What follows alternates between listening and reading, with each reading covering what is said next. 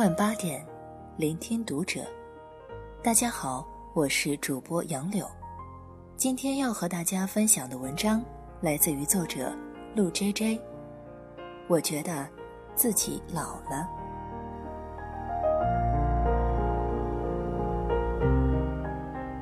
朋友在公司里遇到一些糟心的事，约我吃饭聊天。边上那一桌的年轻人叽叽喳喳，尤为热闹。我几乎可以听到他们谈论的每一个话题：关于近在眼前的毕业，关于将至未至的恋爱，关于炙热滚烫的理想。朋友转过头看着他们，对我说：“我觉得自己老了。”突如其来的这一句也像标枪似的投进我耳朵里，因为我听过无数周围人在说。他们觉得自己老了，倒也不是无病呻吟，只是一种纯粹的感慨。当有比自己年轻很多的人出现在自己眼前时，这种感慨会来的特别猛烈。大四毕业，拖着行李走出校园，回头看校门最后一眼，竟觉得失落。几个大二的学生从校门口出来，笑着打招呼：“学长再见。”我笑着说：“好。”拖着行李匆忙离开。毕业之后回母校做报告，下面坐了很多人，大部分是九八年、九九年的。结束后，人通通涌上来提问，一口一个老师好，前辈好。弄得我有些恍惚，我这种曾经那么不着调的人，竟也会成了别人口中的老师。公司里面试实习生，看简历上的年龄，最大的是九五年的，最小的还有九八年的，心里不自觉地闪过一个念头：我好老呀。以上这些情况倒还好。最要命的是，遇到一些年轻人，对方不仅比你小，皮肤比你白，身材比你好，精气神儿比你足，还比你有才、有能力、有钱。他们像日出，自己像黄昏，恨不得让时间之神大发慈悲，让自己再年轻个几岁。未成年人有监护人，成年人。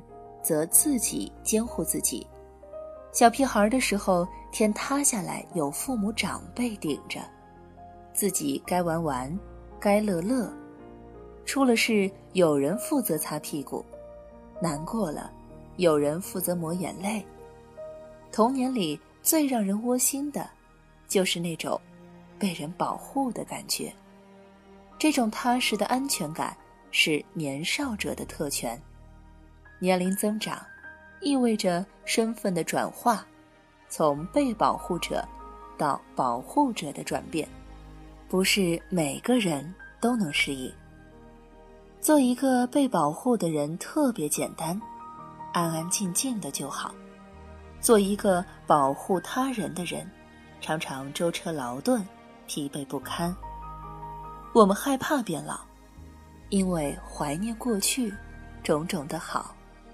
不是说年龄大的人才害怕变老，年龄小的也一样。一次，我经过玩具店，听到店门外一男孩对他妈妈说：“妈，我要变形金刚。”我们已经念初中了，不玩这种东西了。里面有很多小孩都在玩。你和他们不一样，你已经长大了。那我永远不想变老。说完这句，他妈就拽着他走了。如果把人生切割为多个阶段，几乎每到一个新的阶段，我们就会试图回溯过去的美好。小学生怀念幼儿园，高中生怀念初中，大学生怀念高中，毕业后怀念大学。新阶段的不适应会让我们不断回望过去的美好。过去真的美好吗？不一定。当我们害怕变老时，我们在害怕未知。我们时常需要借着怀念，来过渡当下。我们害怕变老，本质上是对于时间的恐慌，尤其在人生前半段，生命是望不到尽头的。也就是说，我们几乎看不到人生的终点在哪里，好像还有千年万年可以活。但一旦年过半百，生命的紧迫感便开始出现了，那种生命倒计时的心态浮出水面。我们会想到某一日，生命停止。如果还有很多想做的事没做，该有多难过？年轻时对自己承诺的努力和激情，都未曾出现，也未曾兑现。只能一边看着自己变老，一边一无所成。我们害怕成为那样的中年男人，年近五十，人生没别的爱好，最大的爱好便是抽烟、喝酒、麻将，终日与牛鬼蛇神厮混，对生活麻木，对未来绝望，穷困潦倒，却迷信这种堕落时的快乐。是可贵的。我们害怕成为那样的中年妇人，泼辣、强硬、不近人情，对打扮自己毫无兴趣，还指责那些精致的人们是妖艳贱货。最擅长的是在菜场里讨价还价，最精通的是道人家长里短。自己的生活一地鸡毛。干脆把别人的也搅成一锅烂粥。我们真正害怕的，从来不是变老，而是老无所依。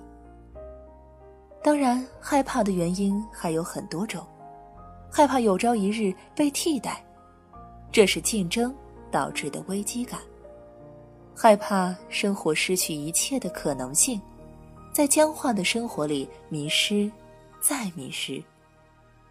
害怕变老，不再兵强马壮，腰开始疼了，颈椎开始酸了，眼瞧着周围那些年轻的肉体，都在野蛮生长。我们讨厌变老，就像我们讨厌任何形式的衰败之物。可我们总有一天要面对这样的结果，面对这个事实。正因为这样。所以，坦然的面对老去，优雅而健康的老去，才显得重要。有一次去听严歌苓讲世界华语文学，近距离观察他，才确实感受到他的精致。这种精致，不是简单的堆砌与叠加，而是整个精气神，整个举手投足的分寸。整个说话时的语气语调，都有准确的拿捏。很多关于他的媒体稿都会说他的本人比他的作品还要精致。初看时不以为意，等到真正见过其本尊，才知道这并非戏言。严歌苓是五八年生人，虽然早已不年轻，但保持精致。始终是他生活的乐趣之一。下午三点以后，他会花心思梳妆打扮，换上漂亮的衣服，泡泡咖啡，摆弄摆弄鲜花，把家里布置好，播放舒缓的音乐，等待丈夫归来。好友曾笑话他，这是多此一举，他却觉得这是中年人的必备修养。不让自己的身材走样，不让自己老态臃肿，这是对自己的尊重，也是对丈夫的尊重。看到他，你会认为变老并不可怕，老了一样精致，老了一样漂亮。常有人说，时间是杀猪刀，那倒是冤枉了时间。对大部分人而言，他们不是输给了时间，而是输给了自己的不自律。变老是一种福气，一位台湾的老教授曾经这样告诉我：很多人还没来得及变老，就已经不幸的离开世界；还没来得及变老。就已经把自己弄得自己都不认识了。老教授在六十二岁的时候，决定去台北的小剧场做一名喜剧演员。这是受他学生的影响，老师成了学生，学生成了老师。这件事特别有意思。就算人在不停老化，但我们仍旧能够不断优化个人选择，不断。重新塑造自我，去过想过的生活。老教授的这个案例，我时常记在心里。有时间去感慨变老，不如用行动化解焦虑。因为我们在哀叹变老时，实质是哀叹自己的不作为。那一天和朋友吃饭时，边上一群年轻人叽叽喳喳，尤为热闹。朋友看着他们，告诉我，他觉得自己老了。现在我想说，尽管如此，那又如何？